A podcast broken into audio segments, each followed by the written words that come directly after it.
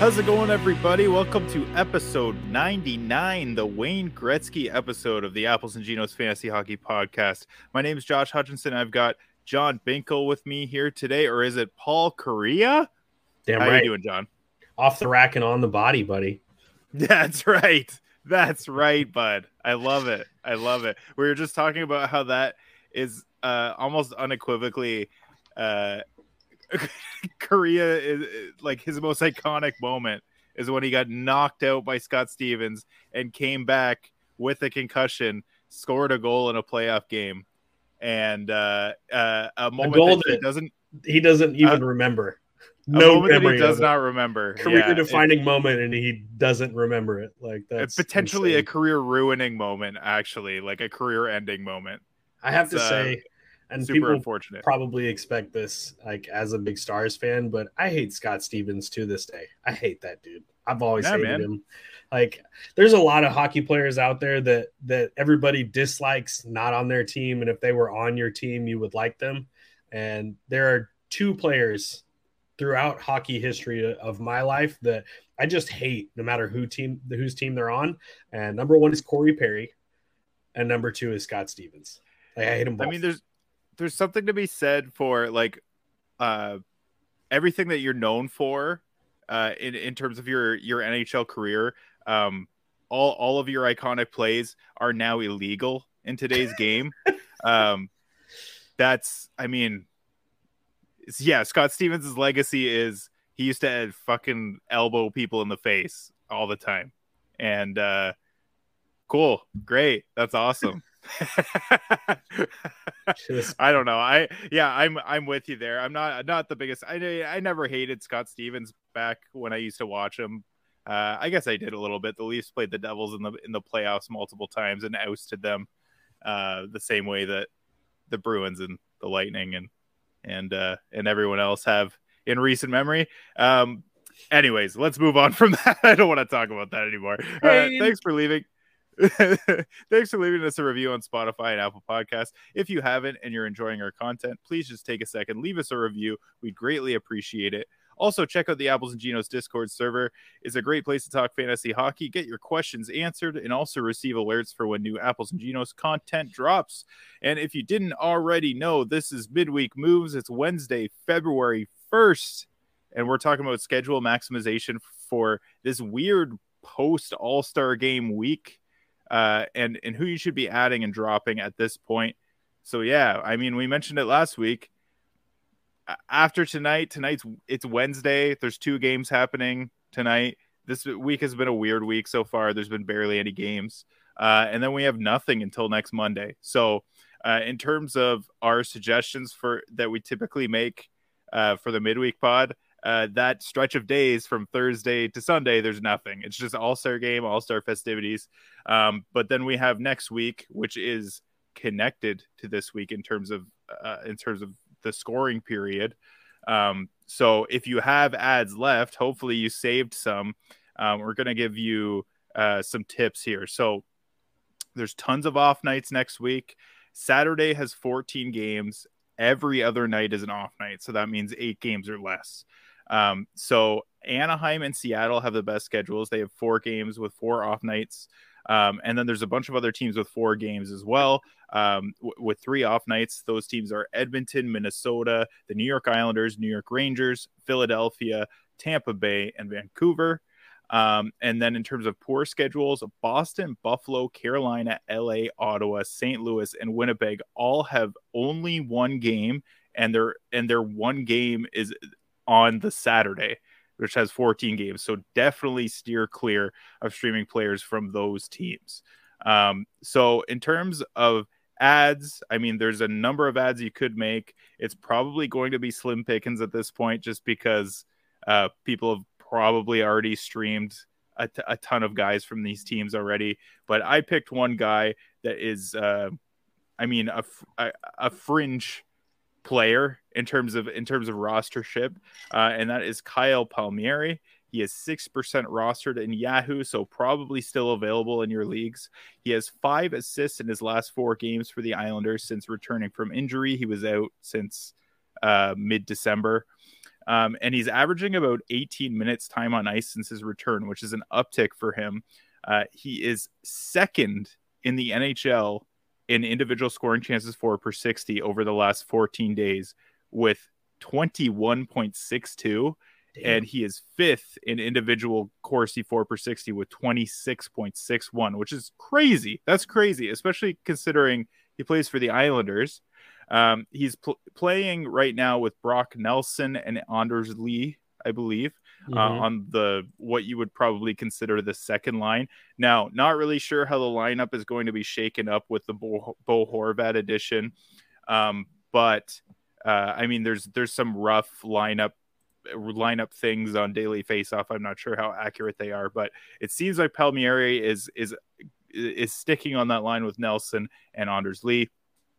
Um, yeah, like I said, it's going to be slim, slim pickings at this point in the week, but I think he may be worth an ad, especially because Islanders have that nice schedule. They have four games, um, and man, he's uh, he's coming out coming out firing back from injury. What do you think, Binksy? What are you interested in Kyle Palmieri?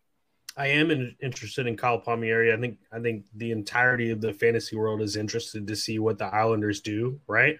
After being such an unsuccessful team on the power play and with Dobson being day to day right now, like I'm super curious do they try a five forward power play to really put a spark into something because they've got uh Horvat coming in to to work that bumper.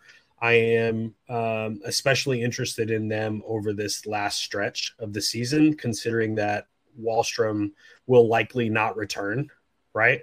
So at least they're pushing in that direction. He's been out so long with no positive signs. So it seems like that is not going to come to fruition for him this year.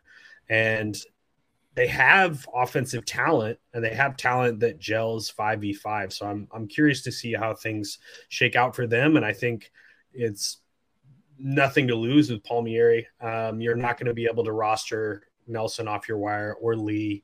Um, Barzal is not going to be on your wire. Horvat's not going to be on your wire. So there is one player in that top six to look at.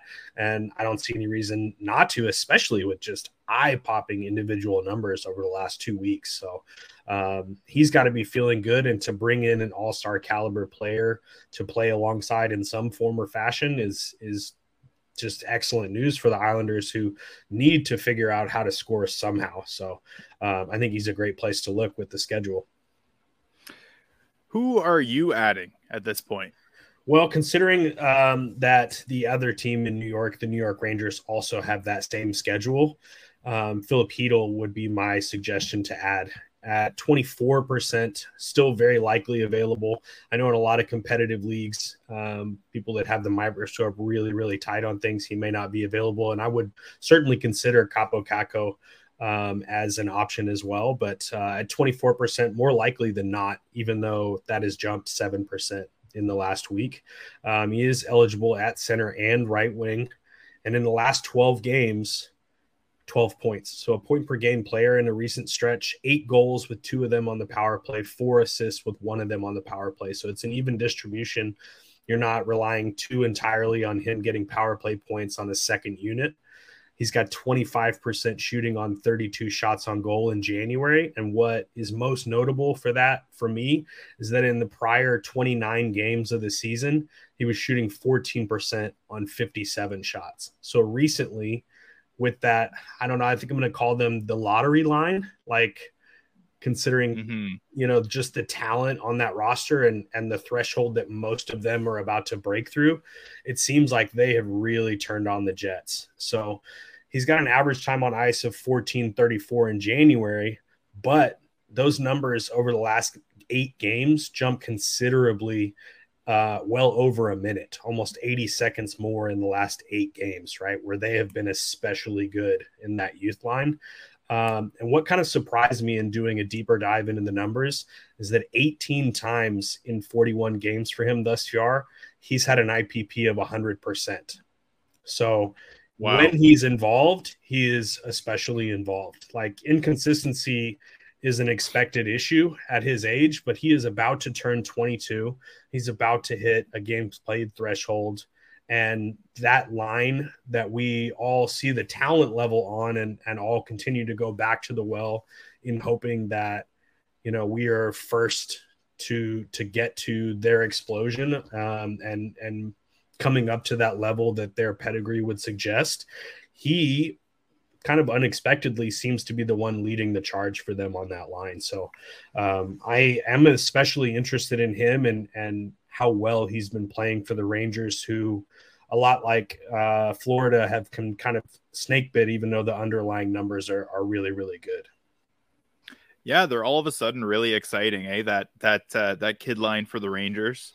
Um, yeah, I think uh, I streamed Chytil uh, in one of my leagues at the start of the week last week um, because they had they had three games, three off nights, um, and uh, I've just held on to him. It's carried over into into this scoring period just because uh, of the nice four games scheduled there, and he's just been awesome. He's been he really he's been red hot. So yeah, highlight um, worthy in a uh, lot of games.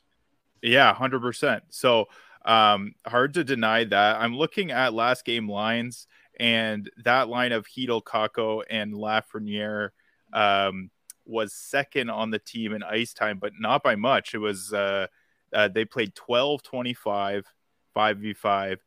Zibanejad, Vesey, and Panarin played 12 52. So, so you'd almost consider Kako, Lafreniere, Chytil almost like a 1B in terms of 5v5 ice time. And then Kreider, Trocheck, and Goodrow are kind of the third line now. Uh, they played 10 24. So, uh, but they also produced two goals, five on five.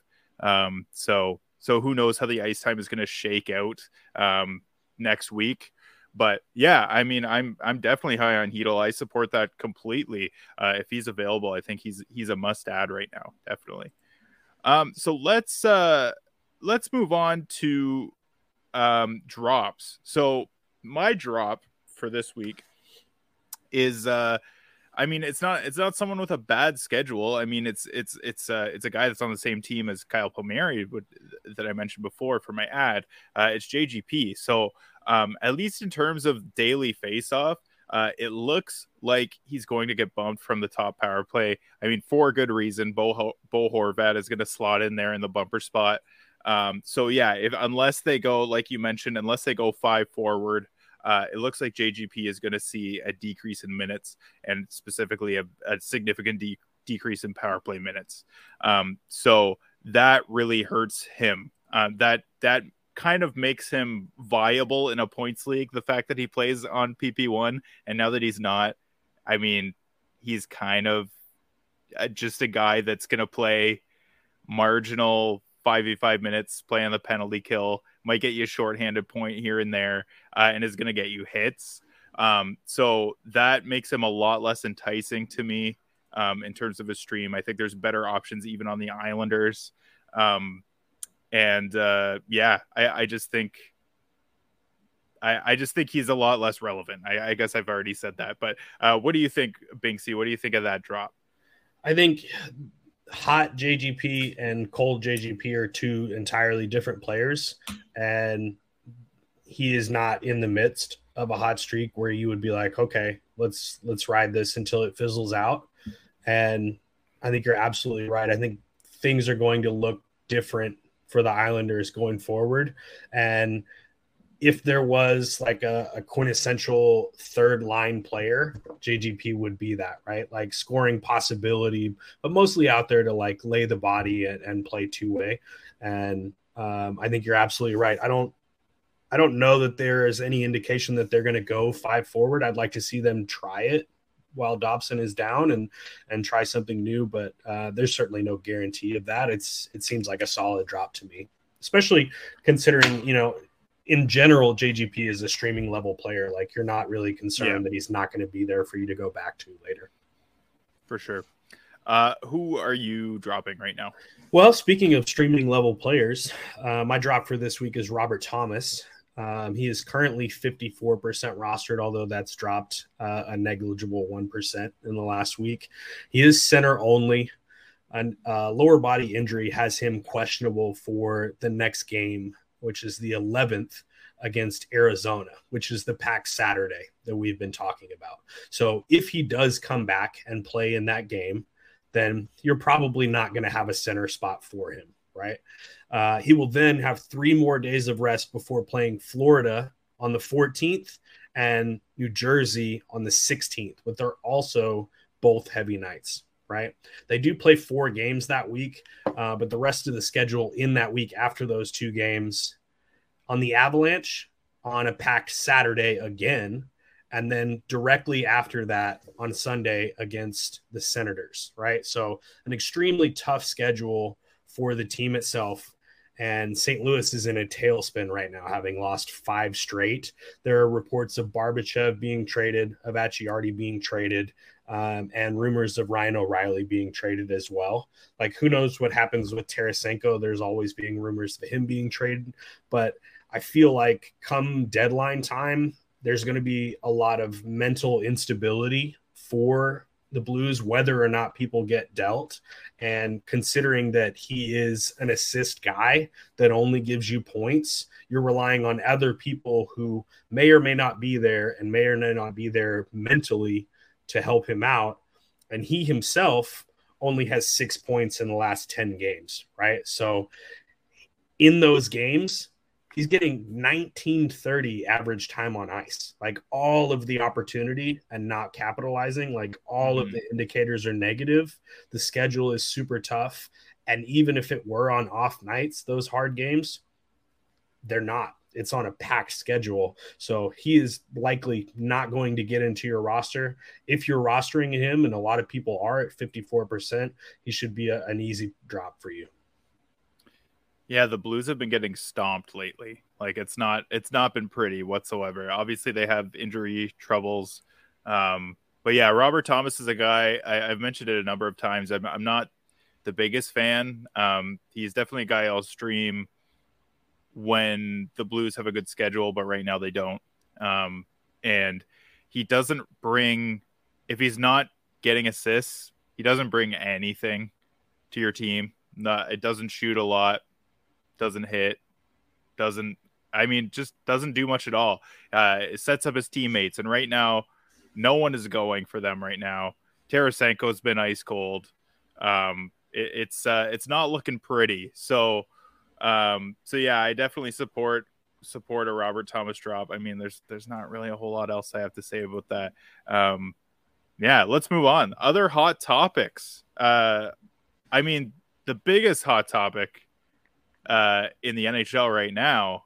I guess I mean it's a couple. Uh, this story's a couple days old, but um, it's uh, we had a big trade, and I know we've kind of touched on it a little bit already, but uh, Bo Horvat is going to the New York Islanders, uh, as everyone expected. Uh, I was really, uh, really hopeful that he was going to be a Dallas Star. Like I was really. Oh, hopeful. of course. I, I think really a lot hopeful. of people were a lot of people were hopeful that he was going to be on their respective favorite teams. Uh, but like I I don't know how if he went to Dallas that Dallas wasn't considered a cup favorite. Like Oh, of course. Like that yeah, would have really pushed them into another another level. Mm-hmm. Sad. Yeah, you could play Sad face. place you could play Seguin on the wing 5v5, mm-hmm. have Ooh. Horvat as your 2C. That would be pretty nice. You're hurting uh, me. But instead, we have 1C, Bo Horvat, on the offensively bankrupt New York Islanders. And uh, uh, obviously, this is terrible for any fantasy owner. Like, no part of this trade is exciting. Okay. The, uh, I, I, th- I feel like, uh, I mean, you got okay. So, so let's go through the trade. So, so it's Bo Horvat for Anthony Beauvillier, Aatu Räty, which I believe I believe that's how you say his name, and a first round pick, which is top 12 protected. So if the pick ends up being top 12, it gets punted until the year after. And I believe it's unprotected at that point. So, um, I mean, I have a few takes on this trade. Um, I don't think it's as I understand why Canucks fans are upset just because Bo Horvat is their captain.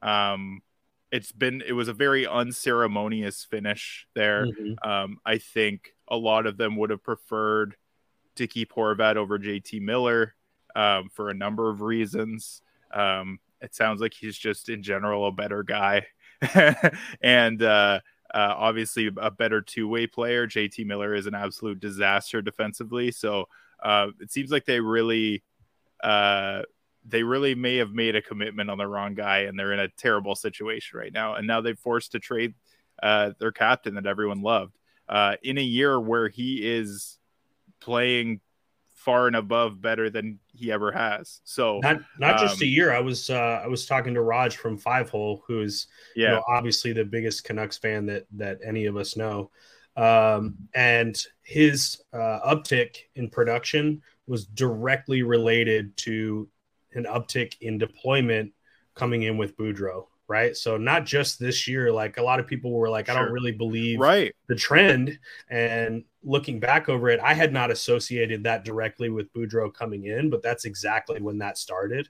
So yeah, I'm I'm hopeful that Horvat bucks the trend of players getting traded and not having um, success on the new team in, in that in that interim year. Um, but I mean, you know, I I assume that he's going to get the deployment, but just like we've been talking about in recent weeks, like the Islanders take their best players and then sink their numbers on the ice. So, yep. oh, yeah. who knows what's going to happen there? Yeah, man. I yeah, I, I think okay. So so here's my take on this. Anthony Beauvillier, obviously, I, I think they probably could have got a better roster player uh, from somewhere. If if you're if the deal is a first rounder protected or not unprotected, whatever, um, a top prospect and a roster player, I think you probably could have got a better quality roster player for Bo Horvat. Absolutely. Um, Aatu Räty, I mean, yeah, Beauvillier is a perennial half point per game player. Uh, he's never had a 40 point season. Um, he's also almost never healthy for 82 games. So, I mean, I can't really hold that against him, but his point pace is pretty consistent year after year, and it's about half point per game. So that's not ideal, man. Not ideal at all. And in terms of fantasy, almost irrelevant. Like he's a guy that you could stream in a deep league. Um, not a guy that I'm picking up very much. Uh, but I, I mean, he's not really fantasy relevant, and I don't really think that he gets uh, he gets any more fantasy relevant playing for the Canucks. Um, Aatu Räty was a top prospect. Uh, I mean, was really highly touted going into his draft year a few years ago. Um, had a really rough uh, draft year, and his stock fell considerably. Got picked in the second round. Um, and then had a fantastic year in Finland last year. Was basically a point per game. Uh, this year he's playing in the AHL, so first first year pro. Um, he's a half point per game, but still 20 years old. So this is a guy that could be pretty good. Like that's not not a bad prospect. I, I hear people poo pooing this guy, and like I I think the jury's still out. Okay, so not not the worst thing in the world, not the worst piece. Okay, the first round pick. This is where uh, this is where my take uh, on the this is where things take a turn. Okay, I think that this first round pick is actually going to be uh, pretty valuable for the Canucks. The New York Islanders are not good. The New York Islanders are not going to make the playoffs. That's my take right now. I this this uh, Bo Horvat is great, cool. Uh, not going to move the needle for this team. This team is not good. Okay, uh, they, they're I mean, they're. I mean, I guess they're within striking distance. I mean, I'll pull up the NHL standings right now, um, but this team cannot score. They've gone an unreal stretch of scoring. Essentially, I, I think it's like 15 of their last 17 games. They've scored two or less goals. Like that mm-hmm. is disgusting. And I'm sorry, but Bo Horvat, as great as he's been this year, he's not going to it that that's not he's not going to change that you know what i mean mm-hmm. like i just uh i just think this team is not good and i don't think that their management i don't think lou lamoriello believes that they're bad you know what i mean like I, I and and i've heard i've heard talk about um about them trying to flip horvat i don't really see that happening i mean i could be wrong about that I mean, yeah, yeah. I don't know. Okay, so like, the... if if they're hoping that they can take him and then flip him, right? Are they Yeah. hoping to get multiple first round picks because they essentially took a, a draft selection recently and a top 12 protected and they're hoping to turn that into a few other prospects like that doesn't if they were able to do that would that even make sense for them right and you're absolutely right Yeah. like lou is not the type to wheel and deal in that regard like in his history he's the type to go after a player that he thinks is going to help them win now and Yeah. you know it, it's certainly possible that they sneak into the playoffs and then ride you know what is arguably the best goaltender this year if he's still playing that well come playoff time but you know the teams that they have to go through and gain ground on are not easy teams right like Yeah. just to get there they're going to have to play a lot better and you Yeah. know like it's They, they, don't have a dearth of talent. Like the players that they have have always struck me as depth pieces on good teams rather than players to lead their team to the playoffs. they are okay just looking at the standings right now they have 55 points. Pittsburgh's in the final wild card spot with 57 um, so they're two points back of that wild card spot but they also pittsburgh has three games in hand on the islanders. The islanders have played three more games. Uh, they the capitals who are in the first wild card spot five points up on the islanders but they've played one more game than the islanders the Islanders are amongst the worst teams in the league over the last 10 games as well. So it's not as if they're trending in the right direction. Like they had a great start and they've been shit for a long time. Okay. Um, you've also got the Buffalo Sabres to contend with, and they are just world beaters right now. Mhm. Um, so that's, I mean, that doesn't bode well for you either. So this really is, this smells like another season where they end up 10th, 11th in the conference. And I don't know. It, it, it- so, so what I'm saying is, is I think the Canucks either get um, a top 15 pick, so like 13, 14, 15 uh, this year in a deep draft, like in a draft where you're probably going to get a good player. Um, and, or it gets punted to next year. And I, I'm not convinced that that Lou Lamoriello is going to leave. Like, uh, what are they going to do? Fire Lamoriello? I don't know. yeah, I don't for what so. reason? They haven't been Like, like awful. he's you a- know. and he's the type of guy that's that like uh, he's like a mob boss like he is he gonna he's gonna intimidate the owners into not firing him like has he ever been fired in his career i don't think so um so I don't know. uh, I mean, uh, I, I think it's going to probably be status quo. They're going to try and get a big name free agent. They're going to not get him uh, because they never do. They can't even sign their own guys. Uh, and they're they're just going to continue to be bad. So I I see this first round pick scenario, even though it's protected, being no matter what a good situation for Vancouver. I think it's going to be a good pick uh, as long as they uh, have the right scouting staff to to, to make that decision. Um, I, I, think I think that's that's that brings you pretty good value. So I don't think the trade is as bad as people are making it out to be. Um, I think it could have been better, but it, it's it's it, it's not as lopsided. I understand Vancouver Canucks fans being upset. It's gonna be okay. Well, I don't know. Not in I don't know if it's going to be okay. Not in Vancouver. no, I don't think it is. They're in a bad situation. Uh, okay. I yeah. eh, So I and and then in terms of fantasy value for for Hor, Horvat, I I, I can't, it's not going to get better, man. I I feel I'm sorry, Horvat owners. It's just not. Um, he's going to play on the second worst power play in the NHL. Um, does he make them better? Maybe. I just don't see him being the guy that completely changes things for this team. Um, I think he makes them marginally better, and that's it. So, It does. It does really, and this will probably be the last thing we say about it, but uh, it does really, really feel like a rental, doesn't it? Like if you were Bo Horvat, Is that where why would you want to stay there? Is that where is that is that where you would want to spend the next six seven years of your career when you That's have exactly clearly it.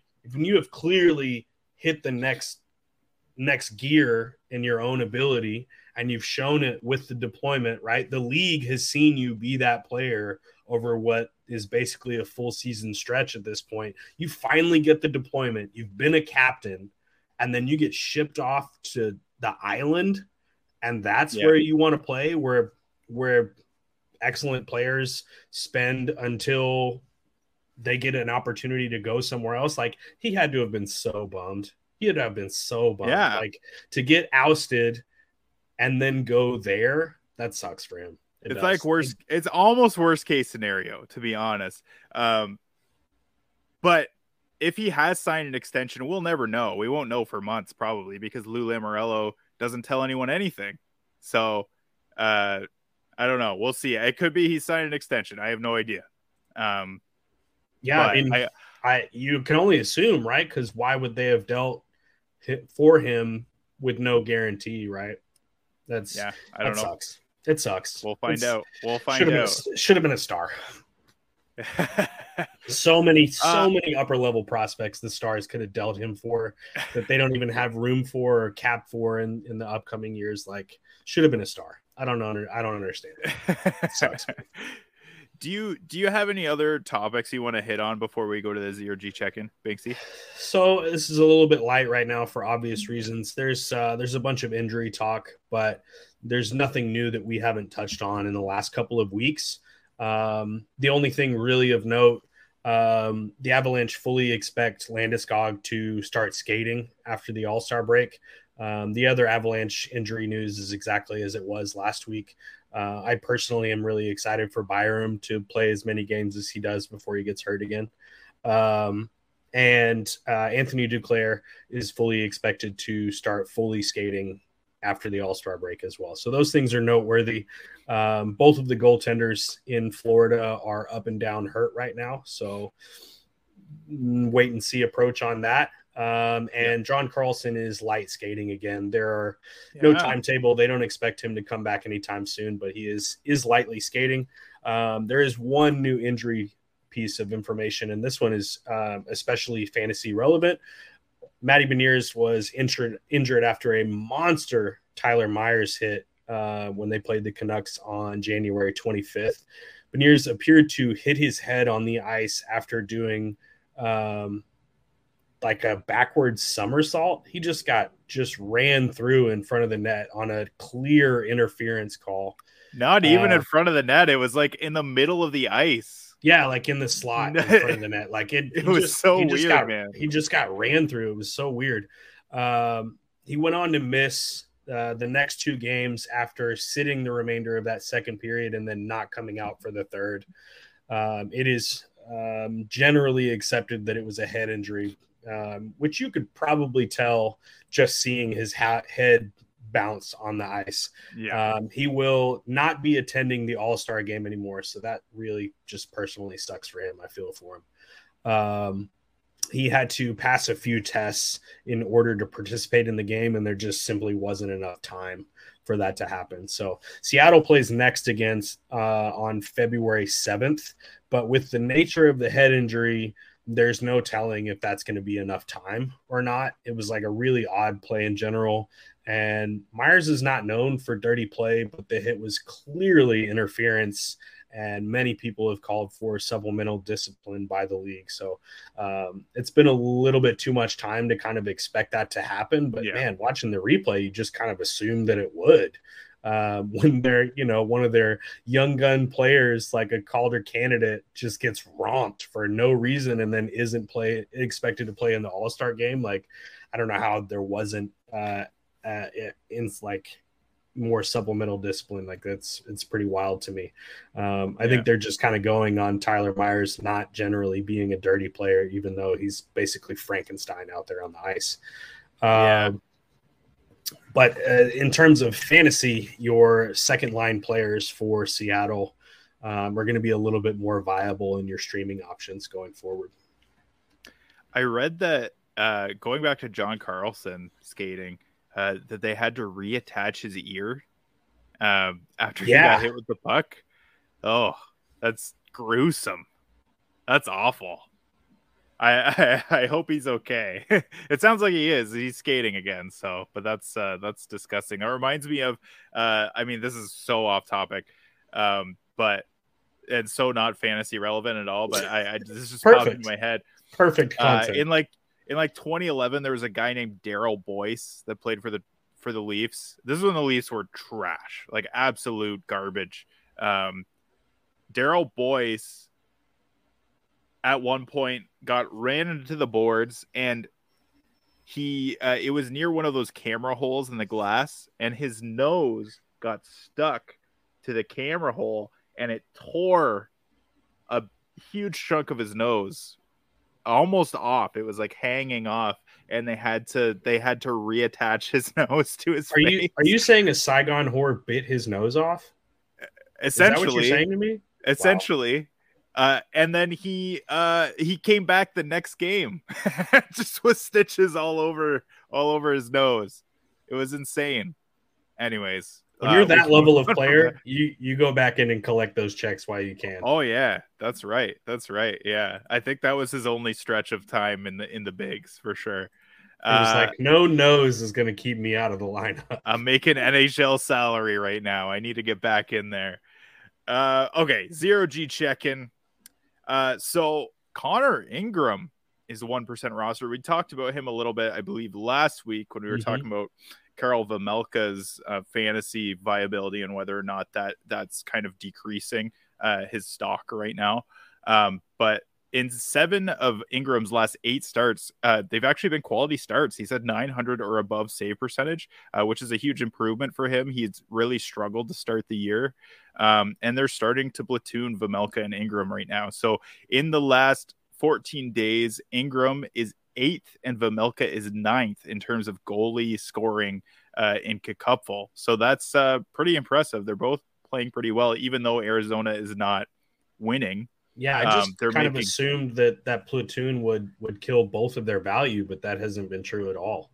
No, they've both been playing pretty well and making tons of saves because Arizona gives up gives up a, a shit ton. Uh, Ingram has averaged 38 shots against in those four games that he's played over the last two weeks. So lots of saves to be made there. So if if you, your goals against penalty isn't too high, and um, if you have uh, if your scoring system is favorable to to shots against and saves, um, he actually might be a viable option at least for a short term stream um, in the in the coming weeks. And they really Uh, might uh, be giving up more shots going forward because Gostisbehere is going to be out for at least a month, and yeah, you know who knows if Chychrun is dealt by the deadline. So like, yeah, I think their defense is is on the way out.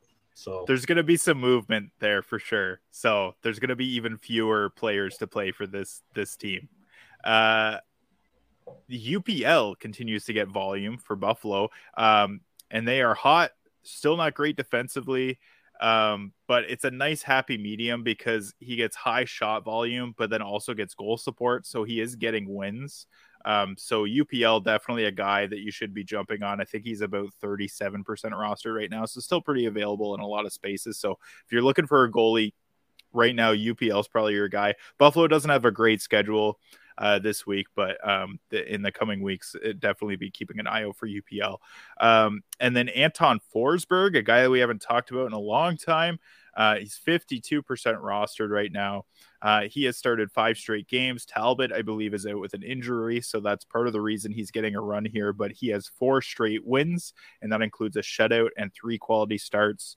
Um, and he's actually so this is a guy. Anton Forsberg is a guy I was harping on in my articles. He was a guy I mentioned in my first article of the year. Um, in terms of in terms of guys that I thought could be potential zero G gems. He was a zero G hero last year. Uh, it especially at the end of the season, he played extremely well, earned uh, earned a, a multi year deal uh, with Ottawa, and then has kind of been pushed down by Talbot. Um, but not because he's playing that poorly. Like his his counting stats and his overall save percentage aren't great. But if you look at moneypuck.com, he's actually 14th in the league in goal saved goals saved above expected. Um, and Talbot is 48th. So in terms of in terms of, yeah, I, I mean, if you're interested in goal save above expected, I like to look at that stat because uh, it gives you a little bit more context than just save percentage.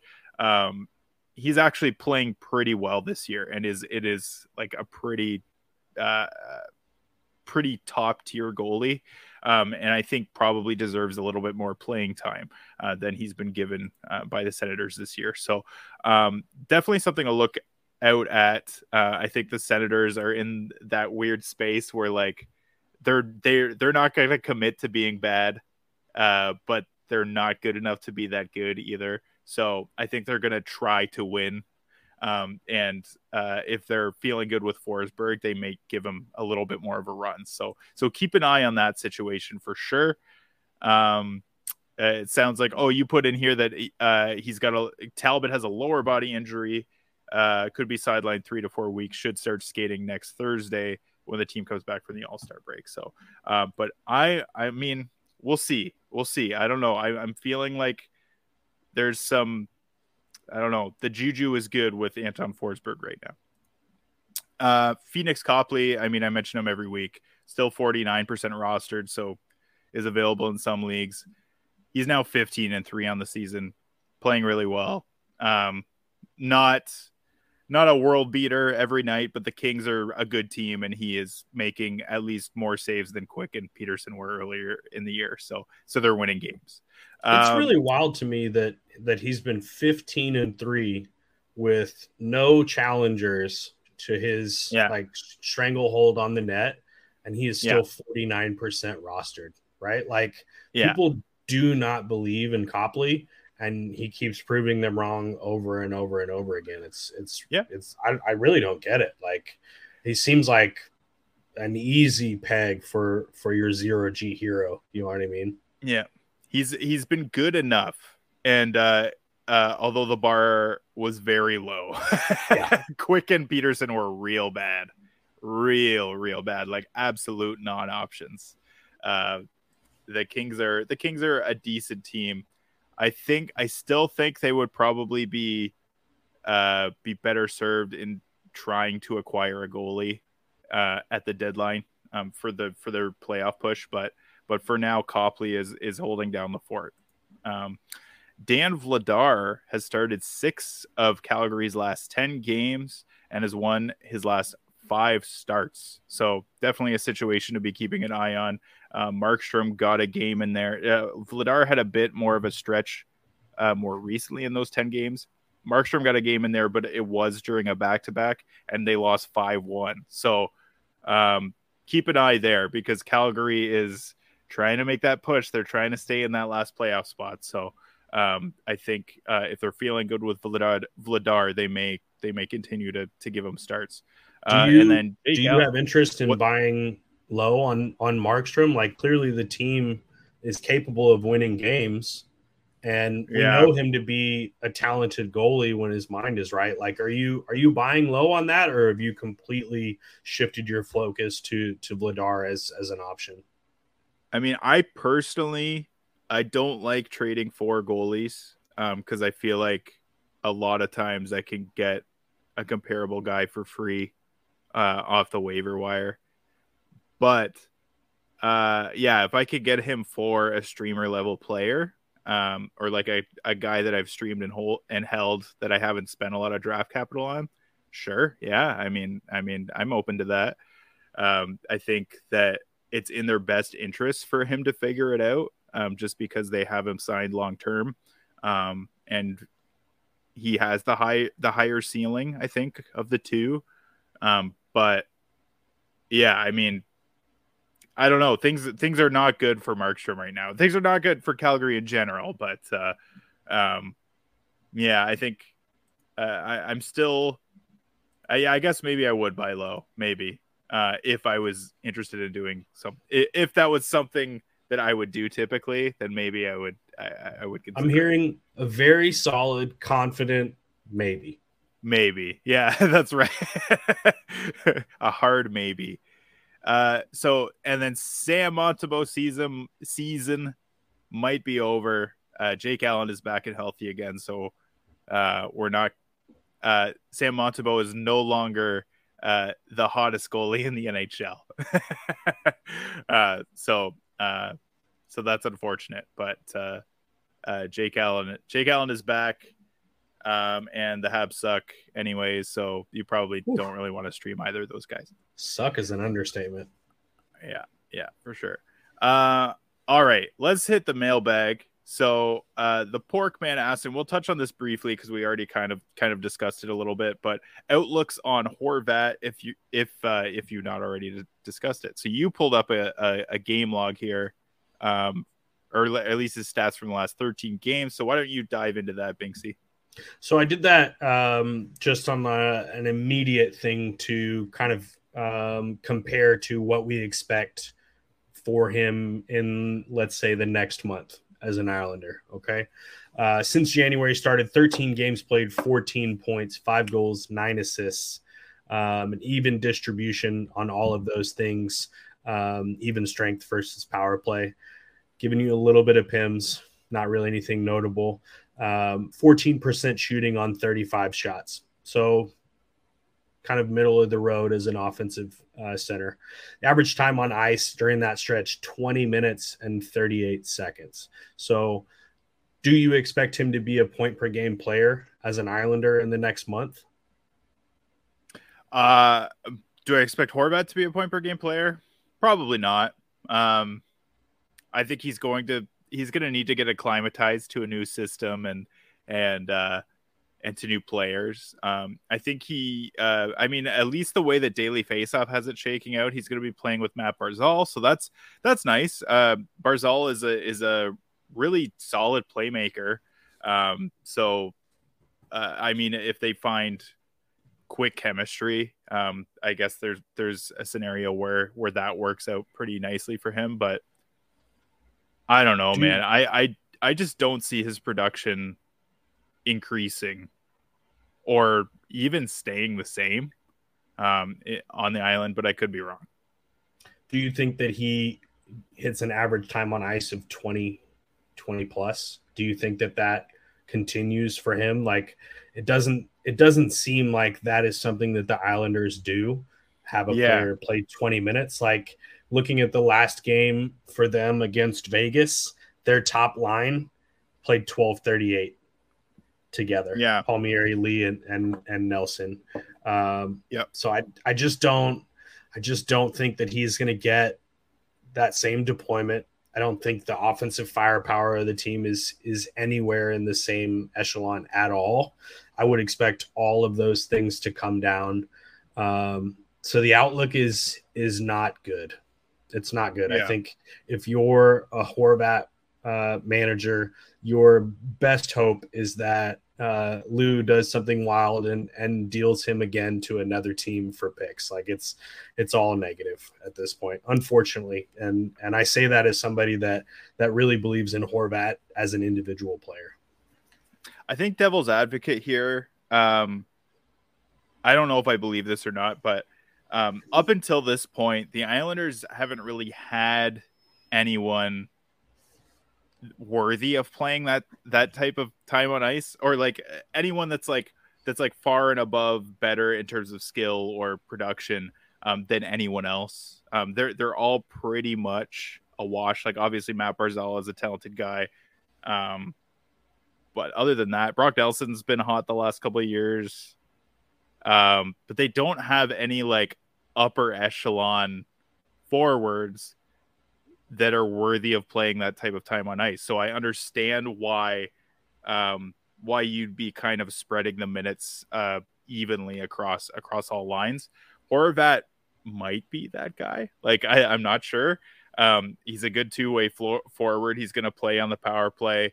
Uh, I'm not sure if he's a penalty kill guy, but I, I mean, in the uh, in terms of in fantasy, the last like, month, one shorthanded point, so he was at least getting some time. He was getting the, some time, kill. So yeah, some time on the so kill. It's it's possible that he plays on the kill as well. But again, it is going to take him some time to get acclimatized there. Um, if he does get that ty- type of time on ice at some point, uh, I don't see that happening right away. Um, but yeah, again, they're, like, they're probably going to try a lot of of mixes for their top six. I'm going to be honest; I don't remember the Islanders coach's name, but he's a new coach. Like we haven't seen him coach, um, so I don't like outside of this year. Um, so I don't know what he would tend to do uh, with a player like Horvat. Do you know what I mean? Like yeah. like with with with high end talent. Um, I don't know how he would how he would tend to deploy to deploy that. So so it should be interesting. Um, I I don't think I I don't think I know enough about this coach to really make uh, an an assessment, a fair assessment like that. So so we'll see. It will be interesting. I just uh, my gut feeling is that his production's not going to get better or even stay the same. Uh, you'll probably see a bit of a dip. Uh, big guy in the house, 29. Do you guys prefer keeper or redraft le- or, or sorry, do you guys prefer keeper or redraft redraft leagues? Why or why don't you like either type of league, the upsides and downsides of each, etc. Cheers, fellas. Uh, what do you think, Binksy? I uh, prefer keeper leagues, but I prefer okay. them with the caveat that uh, you keep players in the round that you drafted and or uh, the round that you drafted, um, like integer plus minus one, right? However you want to phrase right. that. Um, I feel like keeper leagues where you just keep your player in the first one to few rounds um, negates quality drafting um, guile, right? I love leagues where you get a player in the 10th, 11th round who you view as a much higher talent and you get to continue keeping them at a lower um, round because it really rewards you for being smart about drafting players that should get better that you see as being better or being in a better situation. So i prefer keeper leagues. I prefer keeper leagues that reward um, drafters and managers who are smart ahead of time. Um, redraft leagues have a lot of negatives to them, right? Um, halfway through the season, if you're out, you have a lot less to play for, unless you're just a super spiteful manager and you and you love um, like being the spoiler. But that's few and far between, and even more so than that, it's hard to do that if you have a bottom half team, right? Like you're way yeah. less likely to just randomly have have a great week or a great stretch if you don't have a good team in general. So um, I have always been a franchise player in video games. Like I love the the long term outlook, and um, that carries over into fantasy sports for me for sure. Yeah, I think uh, I don't think I really prefer one over the other. I like them both. I I, I um I like fantasy hockey anyway. Anyway, it comes. Uh, I like uh, variety of uh, of strategy. I like redraft. I like a fresh start, um, but I also like keeper. I, I like, um, I like making the decisions in terms of like, um, eh, I mean, like you said, um, making the decision of uh, should I keep this guy from the tenth round uh, so I have better draft capital uh, in the draft this year or like the next year. I, anyways, it's I, I I like a I like having a variety of strategies. So I I I don't think that I like one over the other. I I like them both. Um. Uh, Nate asked early thoughts on any guys you're going to be all in on for 23 24. Uh, what do you think, Bigsy? Do you have anyone in mind? Hmm. Um, the first three the names that that popped to mind for me, I am going to be all in on Jason Robertson next year. Yep. Um, mm-hmm. I will be drafting him in places where people are probably going to call me a little stupid, right? Um, honestly, um, yeah. The situation in Dallas is not going to change, with exception to when Pavelski retires. And there are other players on the team who can play that uh, savvy veteran right wing um, for the Stars, right? The system is working for them. They've got a ton of depth. Um, they've got a ton of prospects that are going to be coming forward. I feel like everything in Dallas is going to push them to the next level. I feel like Pete DeBoer is um, going to be there for for quite a while, um, given his um, tenure and and emotion as a head coach. I feel like he fits the stars really well, and I didn't necessarily expect that. Um, I feel like uh, I'm going to be really in on Dylan Cozens next year. Ooh, I think that the Yeah. Sabres are clearly um, headed in the right direction. They also have a quality system in place that's giving them a lot of offensive firepower. They also um, have a lot of prospects and a lot of depth right now. And in that in that area of the draft where you're looking for a quality second and third center, where in in recent years we've been looking at players like Dylan Larkin, like Trocheck. Um, I feel like Dylan, Dylan Cozens is um, showing us that he is better than we have seen up to this point, and the Sabres are going in a positive direction. So he is certainly a player that I'm going to be all in on 23 24. And uh, next year, I will really be gunning for a young, quality goaltender in a good position, right? We talked about this um, recently and, and off the air about kind of coming to the mean in terms of, of zero G, right? And I think there are roughly five goaltenders in the league that aren't necessarily viewed as the best goaltenders in the league that you're going to have to spend top four round capital on, but that between the fifth and eighth round are going to give you top five goalie potential. Um, and and I'll be assessing that really really hard going into draft season and and then being aggressive in that regard. Uh, the first one that comes to mind for me is is Jake Oettinger, uh, for the same reasons I described with with Robertson. Um, and if it can continue through the rest of the year, Logan Thompson is also a player that I'll be looking at in that same way. What about Yeah. you? Um, yeah. So I, I think, I, I mean, I, I definitely, uh, I like the names that you mentioned. Uh, personally, I'll be gunning for Connor McDavid. Um, just kidding. Um, hey, good luck. Good luck. Uh, yeah, I mean, who wouldn't? Um, I I think Tage Thompson is a guy that pops out uh, for me. I think he's probably going to be uh, borderline top 10 first rounder next year.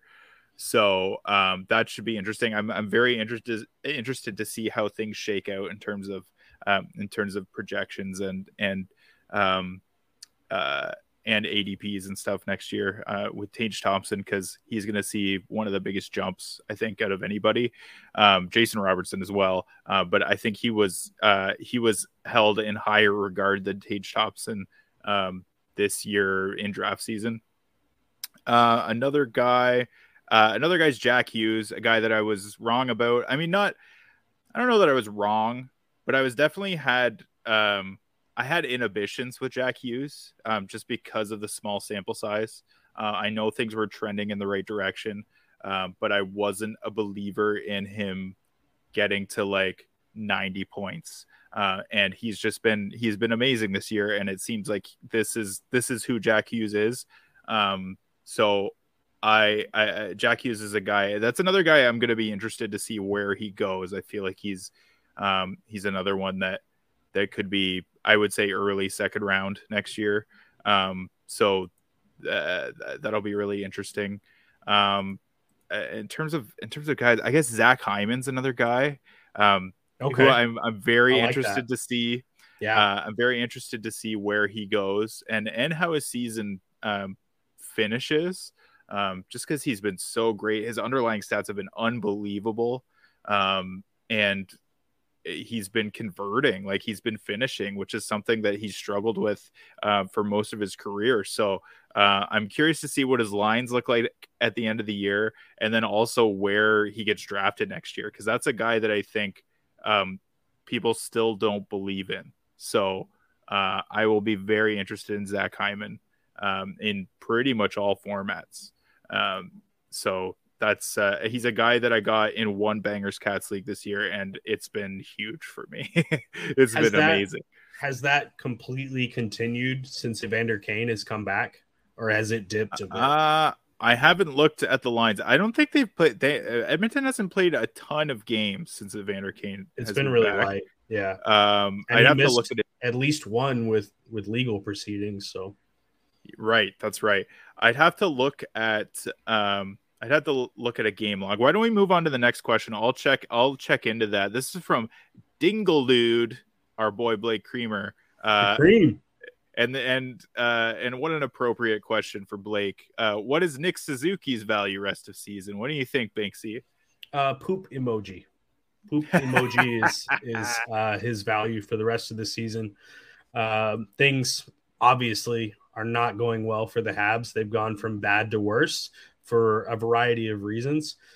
Uh, over the last month, 14 games played for Suzuki, eight points, one goal, and seven assists, shooting 3% on 30 shots in that stretch. And he, like Robert Thomas, getting all of the minutes 22 41. There is no one to help him since Caufield went down uh, five games ago. Only three points, all on assist, 0% shooting on 17 shots, and 23 44. Like, he is getting every opportunity and unfortunately for him there are no opportunities right like it's possible anderson gets traded and he would be the only person on the team to give them any sort any sort of support right now uh, you might be hoping for monahan to come back and and offer him some sort of help uh, unfortunately, they are playing the same position and unlikely to be on the same line. And he's unlikely to come back anytime soon. He had a month timetable for injury, and that was pushed back two weeks. And he went through those two weeks and he got pushed back again. Like there's zero positive indicators that they're doing anything but trying to lose. So, what is his value rest of season? Man, I don't know how you don't just drop like it's it's pretty I I think he was a drop for me in the last couple of shows. Like you you just have to drop him. Like there's nothing good going on there. And he's the only good thing happening, and he himself is not scoring. So like what poop emoji is the answer there. All right, before I d- jump into Nick Suzuki, um, to answer your question about Zach Hyman, uh, he's on a seven game point streak in which he has 16 points and six goals. So, uh, in terms of in terms of his production dipping with Kane back, uh, not yet. he's been unreal. In fact, I feel like it's even uh, gotten better. I mean, So I hope it got better because if it didn't, we're talking about like a top 10 player in the league production wise. Yeah. Like that's Yeah, man. absurd. Yeah, he's uh he I mean, he's close. I think he's top 10 in league scoring right now. That's what I'm uh he is 11th uh, in the league in points. This That's unbelievable. That is just That is ridiculous value Uh, for a has- player that you drafted. He has more points level. more points than anyone on the Toronto Maple Leafs. One more point than William Nylander. That's unbelievable. Uh just disgusting. Um Nick And- Suzuki, Not an all star. with you. There's no way that he was an all star with yeah, no, not with- an all-star with though. Draisaitl and, and Mc, McDavid playing. No there. way. So that's unfortunate, man. To be playing That that, well and and not get sent to the All Star game. Yeah, yeah.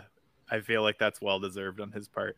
Um, Nick Suzuki, uh, I believe I looked it up. He has 10 points in his last 20 games. Uh, he was so hot at the start of the year, um, while not really producing a lot in terms of scoring chances for, uh, not shooting the puck a ton. He is shooting a little more, but I think that's kind of a necessity at this point just because he has no one to play with. So, Yeah, I mean Like, he's who- getting 24 shoot the minutes puck? on the ice and he's the captain. Like who else Yeah. is going to shoot it? You know. Exactly. So uh, in terms of shot rates, like because he gets so much ice time, um, uh, they're not incredibly high, but he's still getting that ice time. Like that's the crazy. That's the thing is like he's playing in all situations. Uh, but yeah, like uh, uh, he's a guy that I had in the I have in the cupful. I considered selling high. I tried to sell high. Um, didn't end up working out. Uh, and then I was like, I'll just ride him, and and you know what? He's gonna play with Caufield the rest of the year. Um, that that is is worth something because Caufield is amazing. Uh, and then sure enough, Caufield's down for the rest of the year, and uh, he's playing. It's a with, uh, shocker that- Josh. That a dude is the size of an elf got hurt though. Yeah, yeah, yeah, exactly. Uh, now he's playing with like what Josh Anderson and Rem Picklet, Pit, Pitlick. Uh, not not ideal, not good. Uh, so yeah, I mean, we're getting to that. We're getting to that point where uh, I wouldn't be surprised if I drop Nick Suzuki at some point. It's just it's unfortunate though because typically I'm like he's getting this guy's getting the deployment. Uh, he's getting that ice time, so just ride it out. He's gonna figure it out, but I'm just not feeling it. I'm not feeling it with Suzuki. Um, so it's not good. I'm sorry, Nick. I'm sorry.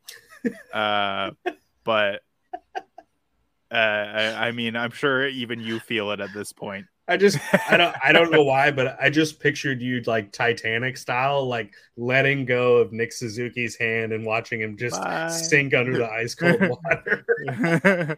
I'm sorry, Nick. I'm sorry. Uh... There's just no room on my roster.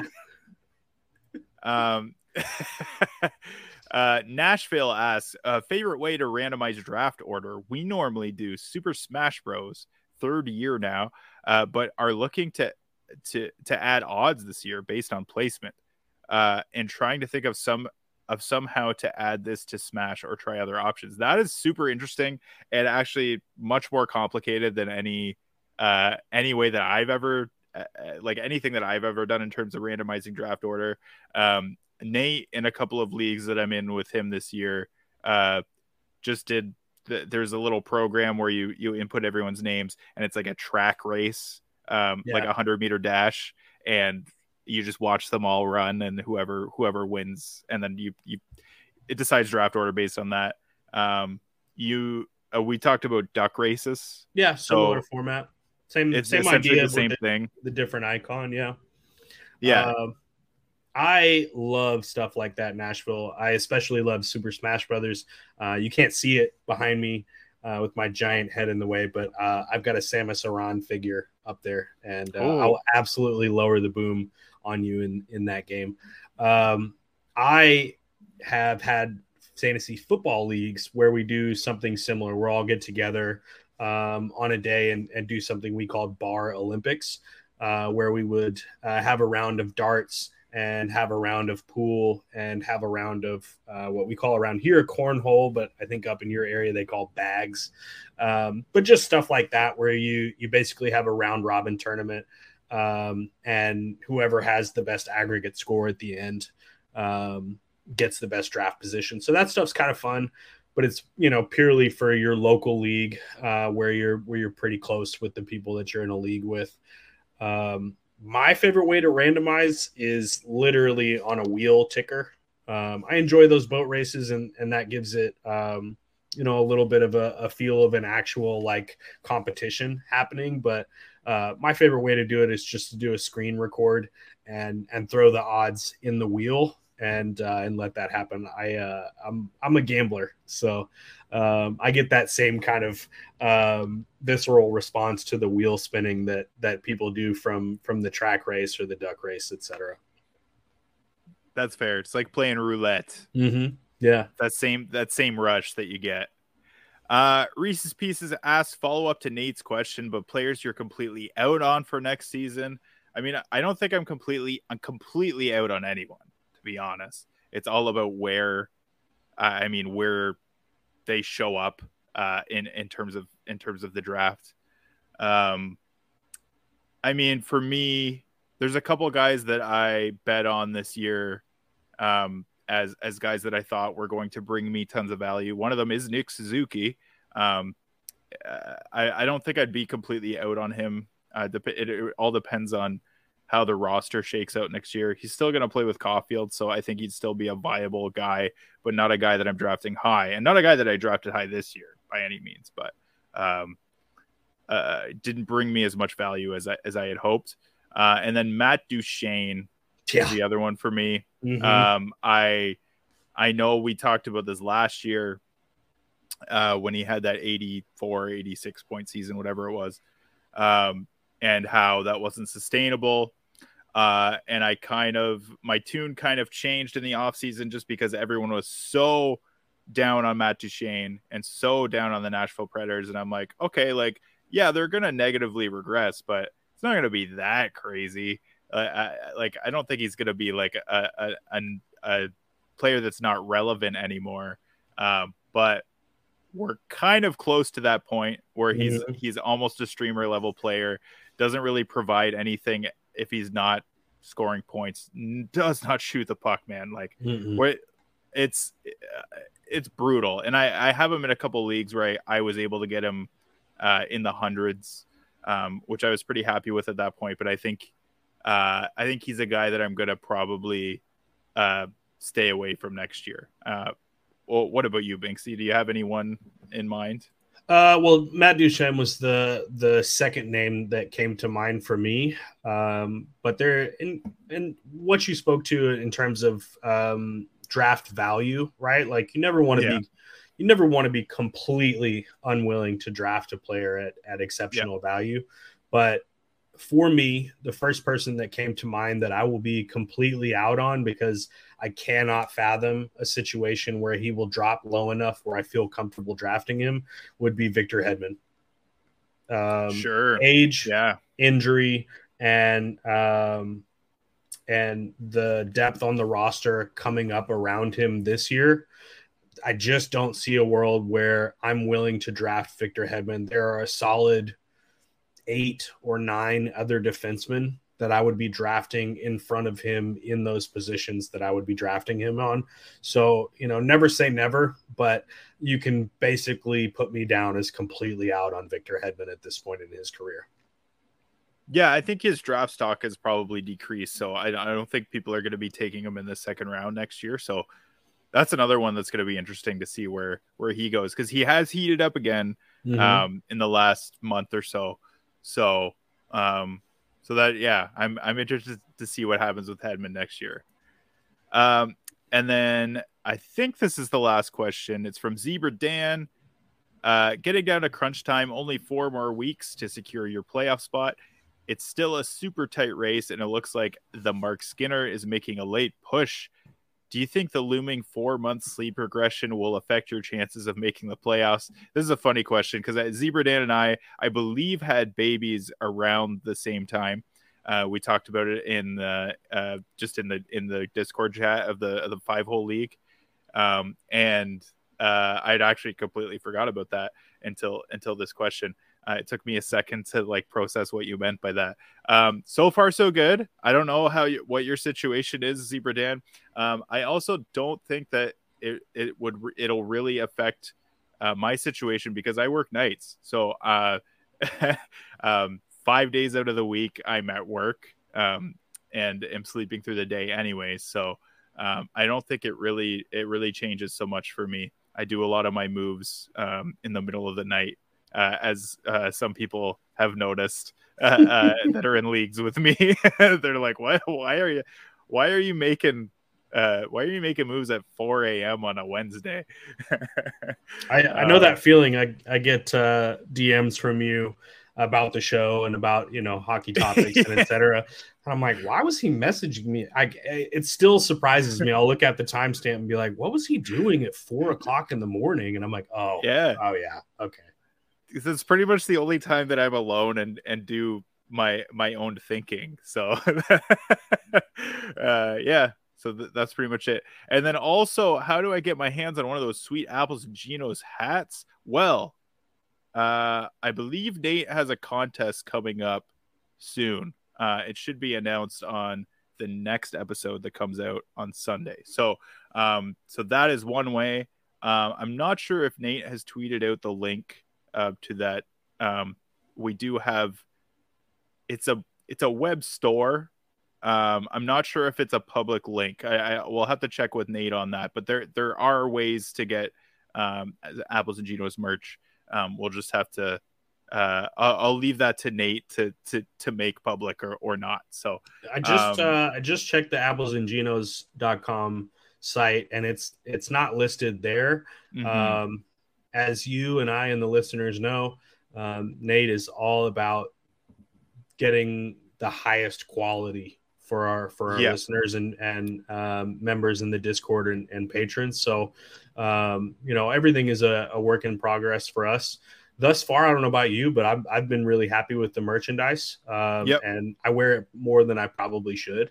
Uh, so Me too. uh, yeah, I don't know. I'm I'm super proud Free of what we promotion. do here. So yeah, um, so I, the quality of it hasn't waned at all. Um, but yeah, like you said, uh, thus far, I don't know that that's a public link, but we do have contests, and they are relatively easy to win, and people do win. So stay tuned for that.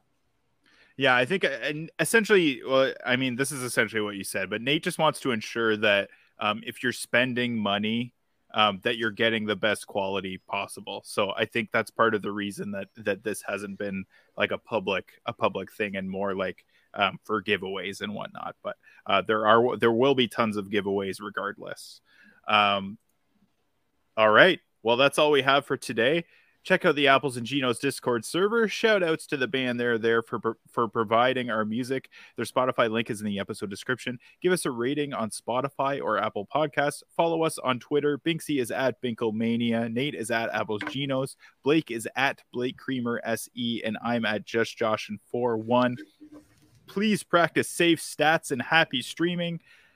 Have a good one, folks. Enjoy the All Star break, baby. The weekend everyone's waiting for in the NHL season. the NHL All Star Hey. game. Best product in hockey. Before we go, congratulations and a big middle finger to Gary Bettman on 30 years. Oh, God. Good night, Yeah. world.